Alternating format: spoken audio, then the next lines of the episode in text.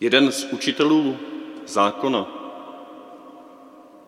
když slyšel, jak se ostatní dohadují po rozmluvě s Ježíšem,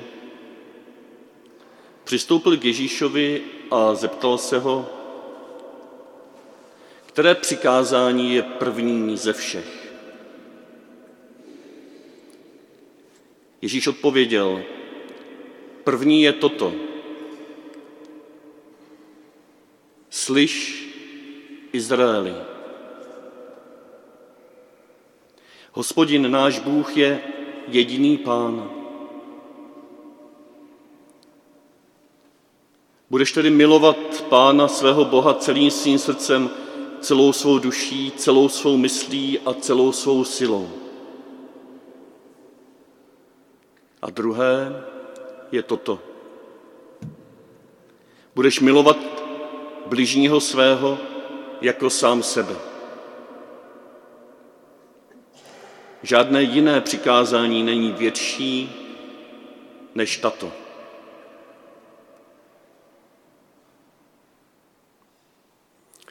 Učitel zákona mu na to řekl, správně, mistře, podle pravdy si řekl, že on je jediný a není jiného kromě něho a milovat ho celým srdcem, celým rozumem a celou silou a milovat bližního jako sám sebe je více než všechny oběti a dary. Když Ježíš viděl, že učitel zákona odpověděl rozumně, řekl mu, nejsi daleko od Božího království. A nikdo se už neodvážil dát mu nějakou otázku.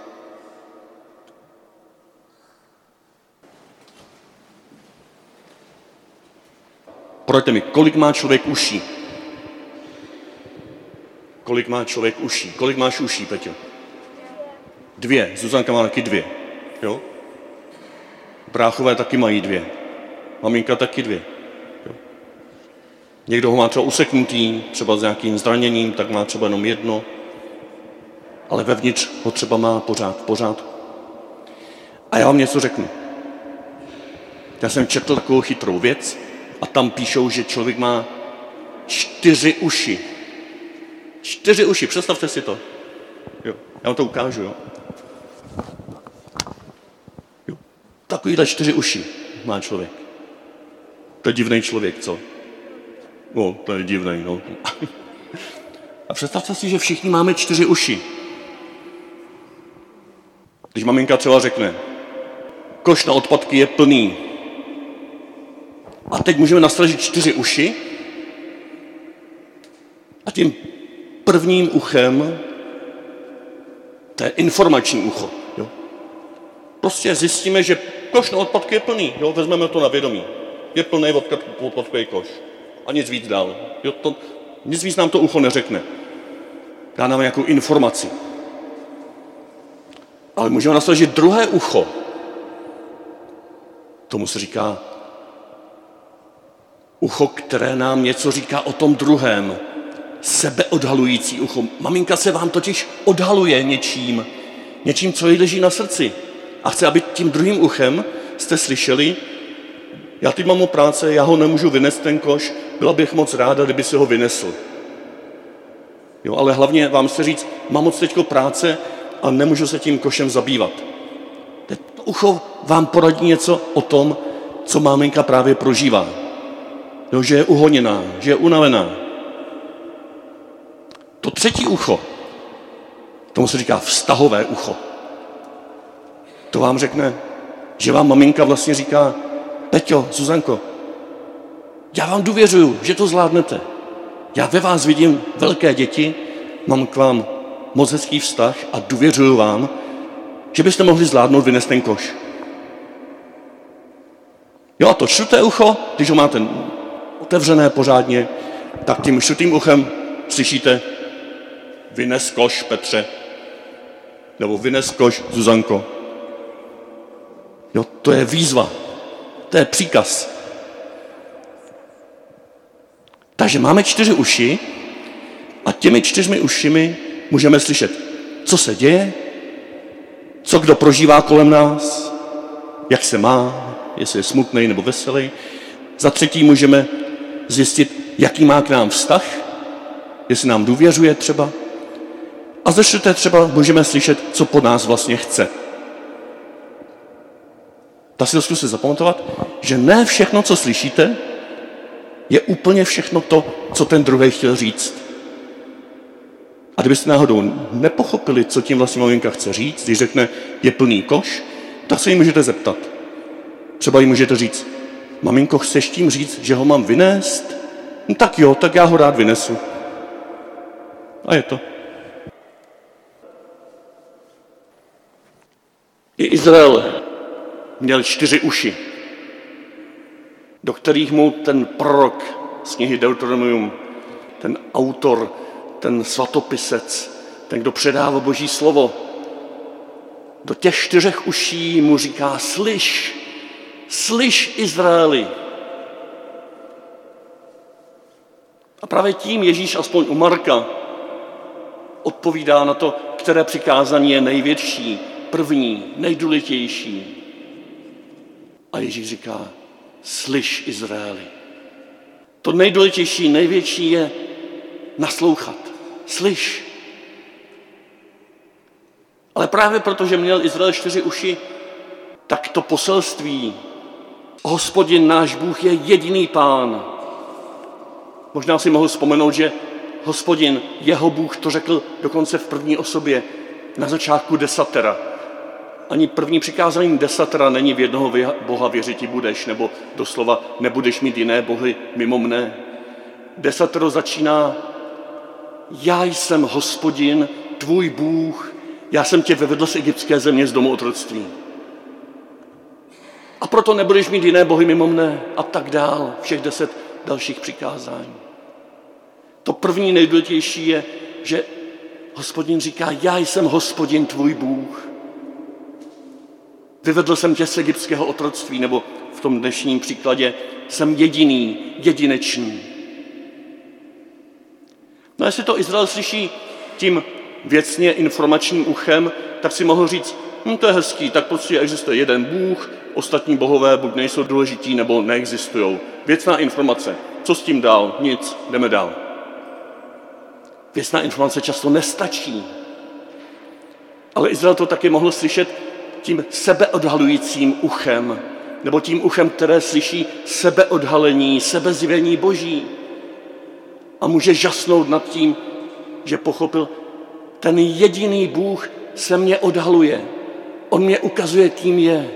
On mě ukazuje, že je jedinečný, že mě vyvedl z egyptské země. On mě to připomíná. A tady nastatuje už to třetí vztahové ucho, které mě něco říká o našem vztahu. No to je skvělé, on mě důvěřuje. On mě to připomíná, aby byl stále se mnou, aby mě ukázal, že je mým Bohem a ne cizím Bohem, že se na něj mohu spolehnout, že máme spolu nádherný vztah. A pak naskočí to čtvrté ucho té výzvy k akci, to akční ucho. A tam naskočí to přikázání. Proto miluj svého Boha celým svým srdcem. On po mně chce, aby ho miloval celým svým srdcem, protože mě důvěřuje, protože se mi odhaluje v té své jedinečnosti a kráse. A proto je to přikázání pro mě splnitelné, jednoduché. Teď on mě to lásku dává jako první. Já na ní jenom odpovídám, já se ji nechám naplnit a tou jeho láskou ho můžu milovat zpátky. Není to nádhera? Tak to můžeme číst Boží slovo. Všema čtyřma ušima. Najednou se stává té bohaté. Ale je to také komplikace, protože všechny tyto čtyři uši se mohou také zanést, mohou se poranit, mohou být pokřivené, ucpané. Stejnou zvěst, já jsem hospodin, tvůj Bůh, já jsem tě vyvedl z egyptské země, z domu otroctví, kromě té informace, kterou možná ani neslyším, protože jí mám ucp, to ucho mám ucpané. Možná už nedůvěřuji nějakým věcným informacím z Bible, protože tolik věcných informací tam nesedí, prostě nejsou pravdivé. Historie nesedí, přírodověda nesedí, kosmologie nesedí, biologie nesedí. Co tam v té Bibli vlastně sedí? Jo, věcné informace tam prostě haprujou, tak já jsem uzavřel to své věcné ucho a už neposlouchám vůbec. A možná můžu poslouchat a ten Bůh se mi začíná odhalovat, pokud ho vůbec vezmu na milost. A zdá se mi, že říká, já jsem hospodin, tvůj Bůh. Já jsem teď na tebe naštvaný, že mě neposloucháš. Já tě chci soudit. To mé vztahové, které se stává vztahovačným uchem, mě začíná varovat. Jo, vždyť on ke mně má nějaký divný vztah, dokonce jsme četli, boj se hospodina. Já už nepochopím, že původně to znamenalo měj k němu úctu, dětinskou úctu dítěte k tátovi. A pochopím to jako doslova, boj se, boj se ho, utíkej před ním, skryj se, když jsi zřešil. On tě nemá rád. A tam už je ten apel, místo toho, abych mu padl do náruče, tak před ním utíkám a schovávám se v křoví v ráji, v pseudoráji svých vlastních výmyslů, svých vlastních ideologií. Rozumíte tomu, jak je důležité naslouchat čtyřma ušima, ale ušima, která jsou pročištěná, uz, uzdravená, uzdravené.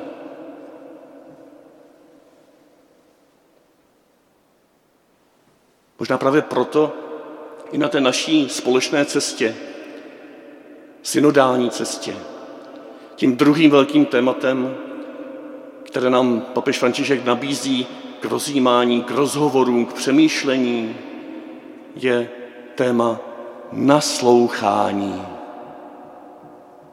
Učit se naslouchat. V tomto našem obrazu učit se naslouchat všema čtyřma ušima. A učit se naslouchat ušima, která jsou, které jsou čisté. Možná vám pomůže v dalším přemýšlení, když si domů potom rozeberete takové letáčky, které tam jsou. Tam na jedné straně máte ty čtyři uši namalované, trošku okomentované, vám připomene to, co jsme si teď řekli. Můžete podle toho si své vlastní konverzace rozebrat. Jo, příklad. Jedou dva v autě. Ona řídí, on vidí tále v dálce zelenou na semaforu. Tak řekne, hele, je tam zelená. No věcná informace. Ale ona to slyší uchem sebezjevujícím a řekne si, aha, on asi pospíchá. A ucho apelové, akční, tam se k tomu přidá a řekne si, jo, tak já na to dupnu, aby jsme to stačili. Jo, a poděkujeme, poděkujeme mu za to, že, ho, že jí na to upozornil. A nebo to slyší uchem vztahovým, neli vztahovačným. A na stejnou větu, hele, zelená, řekne, no co pak, já to nevidím, co pak tady země teď dělá nějakou jako špatnou řidičku. Až mu to vytmaví pěkně a ještě přibrzdí svalně. Rozumíte tomu? Jedna věta, mnoho významů. Je to důležité si toto takhle někdy rozebrat je důležité si uvědomit, co vlastně vysíláme a že to, co vysíláme, to, co říkáme, je vždycky, opravdu vždycky něco jiného, než ten druhý slyší. On nám nevidí až do žaludku. On odhaduje, odečítá, samozřejmě z naší gestiky, z naší mimiky, z našeho tónu hlasu, proto je tak důležité taky nonverbální komunikace, aby jsme se viděli, aby jsme se, ne, aby jsme se nebavili jenom přes sociální sítě, ale viděli se tváří v tvář. Ale ani to často nestačí.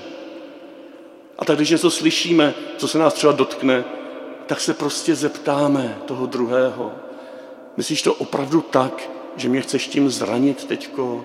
A on třeba řekne, ne, ne, to mi ani nenapadlo, že to takhle můžeš chápat. Já jsem to myslel takhle. Jo, dejte šanci komunikaci, která není jednorázová, která není na tom, že někdo něco řekne, druhý to pochopí a zabejčí se a už s ním nikdy nebude mluvit. Dávejte si zpětnou vazbu.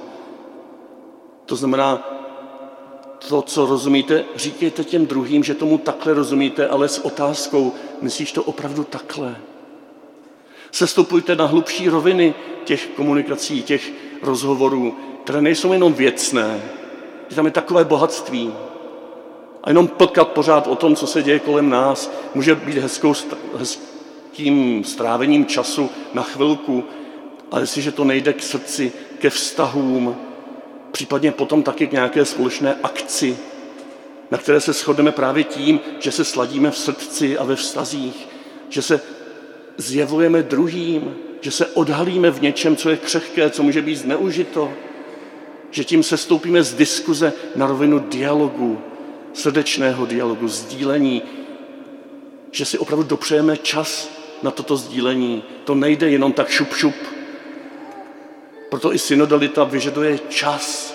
Mnozí říkají, na to nemáme čas v dnešní církvi. Ano, když je nějaká krize, tak je třeba rychle zavelet a něco udělat, abychom nespadli ze skály, nebo abychom spustili kotvu, když loď míří na útesy. Ale přece církev se 2000 let ne, nezmítá jenom v krizi. Potřebuje se rozvíjet do hloubky a k tomu jsme teď pozváni. Jsme pozváni, abychom opravdu prožili, že vnímáme kolem sebe spousta věcí, slyšíme spousta slov a věd, ale jenom něco z toho dolehne k našemu vnitřnímu sluchu. Něco z toho se pro nás stane důležitým a pro druhé lidi je důležité něco jiného.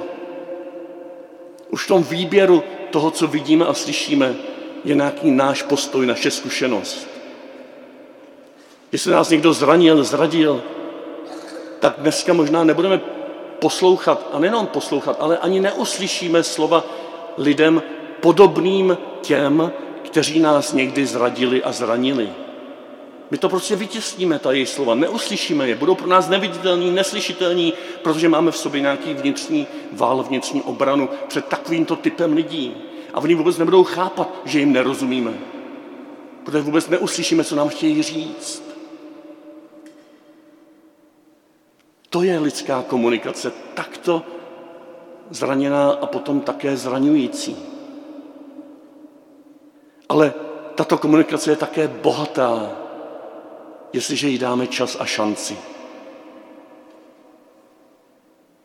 A proto dneska zaznělo čtyřikrát slyš. Třikrát v prvním čtení a jednou v Evangeliu. Ježíš to potrhl tím, že to je to první a největší. Slyš. A my se můžeme učit naslouchat Božímu slovu. Učit se naslouchat novýma ušima, všema čtyřma vyčištěnýma ušima druhým lidem, zvlášť těm nejbližším. Můžeme se tomu učit právě třeba v těch skupinkách, které dáme dohromady a podle nějakého návodu, který právě doporučuje toto zohlednit, toto naslouchání a pochopení se v jádře a v hloubce a sdílení toho, co jsme pochopili. Tam se můžeme učit i pro své vlastní všední situace, všední rodiny. Tam to můžeme využít dobrému. Pro ty situace s tím košem a s tím autem a ještě pro mnoho, mnoho vážnějších situací. Takový to nácvik v synodálních skupinkách není jenom zátěž pro náš život, to může být obohacení pro náš život. Dejte tomu šanci učit se naslouchat. Ale i to boží slovo se nám může rozářit. Já můžu číst dnešní evangelium jako výzvu k naslouchání a můžu dojít do nějaké fáze, kdy se řeknu, je to pro mě složité. Já vlastně nevím, jak mám dobře naslouchat tomu Pánu Bohu. Já vlastně nevím, jak mám prožít to, co tady se zdá, že má určitou posloupnost. Slyš, jak hospodin je jediný, jedinečný, jak tě miluje, nech se milovat a za druhé z toho plyne, potom ho budeš moc také milovat. Ale já vlastně nevím, kde se mám nechat milovat, když život je tak bolestný, tak náročný, tak svědčící o opaku, jako by ten Bůh byl skrytý a ta jeho láska nezakusitelná. Když mě tolik lidí už zranilo a já nejsem schopen prožít ani tu boží lásku, ani v tichu modlitby, ani v písmu, ani ve společenství církve. Potom nám možná poradí františkánská škola. Dominikánská škola Ta nám říká, nejdřív musíme poznat, jo, poznat Boží lásku, poznat ji rozumem a potom se staneme schopní milovat. Protože víme, že Boha můžeme milovat, že Bůh je milování hodný. To se zdá, že v tom evangeliu je toto pořadí. Slyš, nech se milovat a potom budeš schopný lásky. Ty to je i vůči lidem. Když nás miluje druhý člověk, nechá nám to zakusit, obejme nás, pohladí nás, tak nám to otevře stavidla naší lásky vůči němu. Někdy se do něj potom i zamilujeme. Ale co když to takhle není? Františkánská škola říká, tím prvotním není rozum a poznání, abychom potom mohli milovat. Tím prvotním je láska. Rozhodnutí milovat. Vůle k lásce. Ty člověče, to nám říká Bůh, jsi schopen, a já ti důvěřuji, že jsi schopen milovat sám od sebe, jsi stvořen pro lásku. Tak prostě, když nemůžeš nikde zakusit, že jsi milován, tak začni ty sám milovat. Měj někoho rád, měj něco rád, pust se do něčeho, co budeš mít rád, rozvíjej to. Daruj se zadarmo, nečekej, až to zakusíš jako první, ale miluj jako první ty. Tady se budou otevírat zase stavidla tvé vnitřní lásky, kterou potom budeš zakoušet i od Pána Boha. Miluj a zakusíš, že jsi milován. Jsi milován a proto jsi schopný hlouběji milovat.